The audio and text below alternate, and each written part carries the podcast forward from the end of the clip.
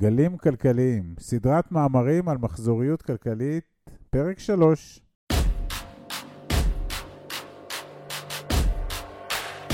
ברוכים הבאים למדברים השקעות עם עמית ואגר.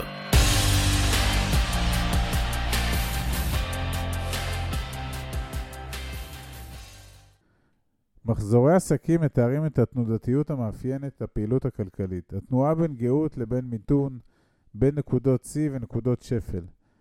עד כה דיברנו בסדרה שלנו על התנועה המעניינת הזו בהקשרים של רמות המחירים והמשברים הגדולים של המאה השנים האחרונות. הפעם נתמקד בעוד נושא חשוב ומרכזי ורלוונטי לנו כמשקיעים פרטיים, שער החליפין. בואו נפשט את זה. שער החליפין הוא ערכו של מטבע אחד ביחס למשנהו, או המחיר של מטבע אחד במונחי מטבע אחר. הערך או המחיר הזה ממלא תפקיד משמעותי בכלכלה העולמית ומושפע מגורמים רבים ושונים, כולל מחזורי העסקים. לאורך ההיסטוריה בלט מתאם חזק בין שערי החליפין לבין מחזורי עסקים. אנחנו נציג כאן סקירה קצרה של המתאם הזה, של האופן שבו שערי החליפין באים לידי ביטוי בכל אחד משלביו השונים של מחזור עסקים. אוקיי, okay, אז נתחיל משלב הגאות. כאמור, שלב זה מת... מתאפיין בהתרחבות כלכלית, בצמיחה מורכבת מהגדלת התפוקה, מעלייה ברמת התעסוקה ובהיקף הצריכה. בתקופות כאלה הביקוש לסחורות ולשירותים בדרך כלל עולה על ההיצע, מה שמוביל ללחצים אינפלציוניים, כלומר לעליית מחירים. הבנקים המרכזיים מגיבים בהעלאת ריבית כדי לרסן את האינפלציה.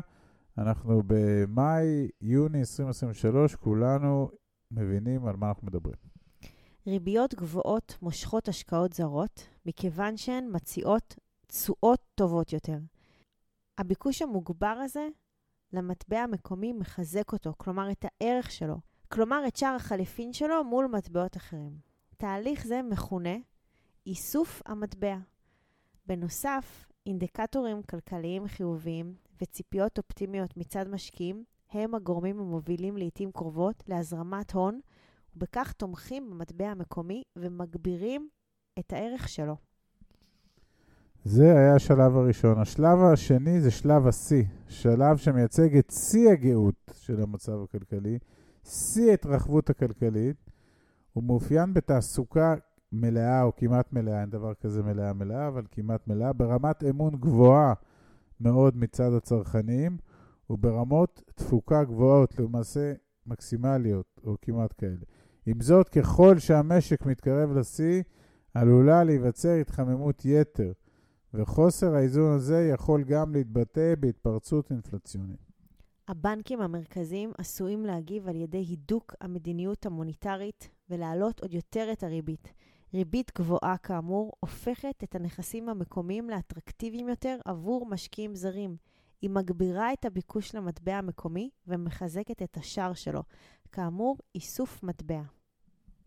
אחרי זה אנחנו עוברים לשלב הבא, אחרי השיא מגיע שלב המיתון, שזה כמובן אחרי השיא. המשק נכנס לשלב של התכווצות, המכונה גם מיתון או שפל. שלב זה מאופיין בירידה בייצור, בעלייה באבטלה ובצמצום הוצאות הצרכנים. בתגובה להאטה הכלכלית, בנקים מרכזיים בדרך כלל מורידים את הריבית כדי לעודד פעילות כלכלית מקומית, שביטוייה המרכזיים הם הוצאות וצריכה.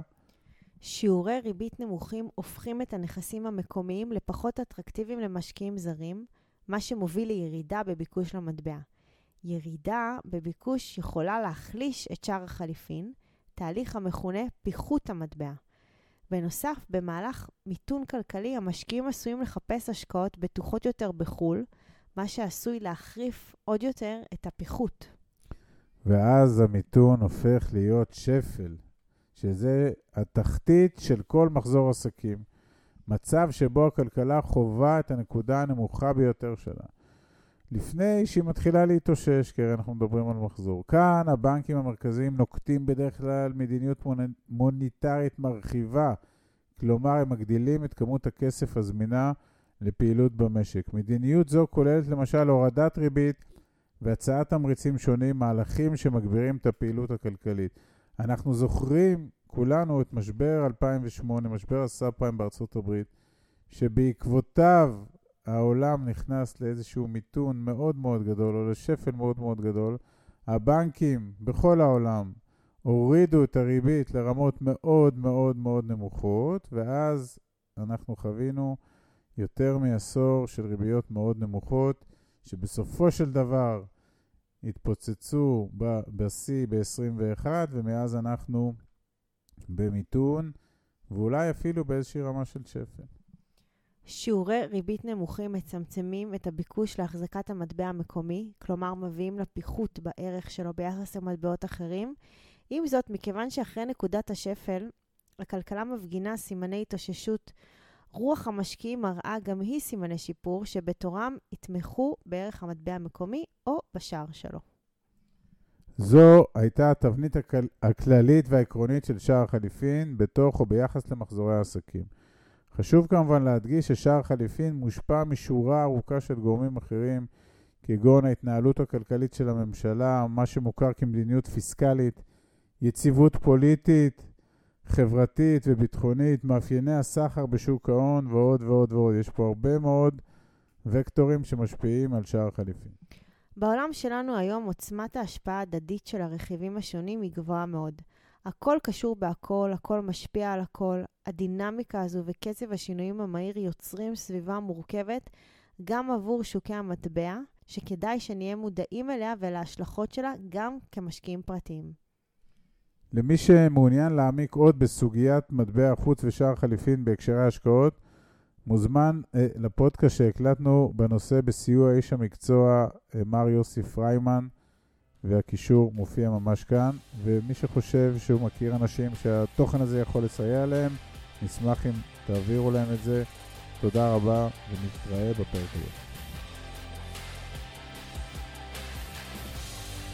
עד כאן להפעם. כרגיל, שמחנו לשתף בידע ובניסיון שלנו, מקווים שנתרמתם. מי שממש רוצה להכיר ולהיחשף להזדמנויות ההשקעה בהן אנחנו משקיעים, מוזמן לאתר שלנו, תוכלו למצוא הכל שם. אנחנו כמובן גם פעילים בכל הרשתות החברתיות, מוזמנים לעקוב אחרינו. אם אתם מכירים אנשים נוספים שהתכנים שלנו יכולים לסייע להם, נודה לכם מאוד אם תשתפו אותם. להתראות חברים.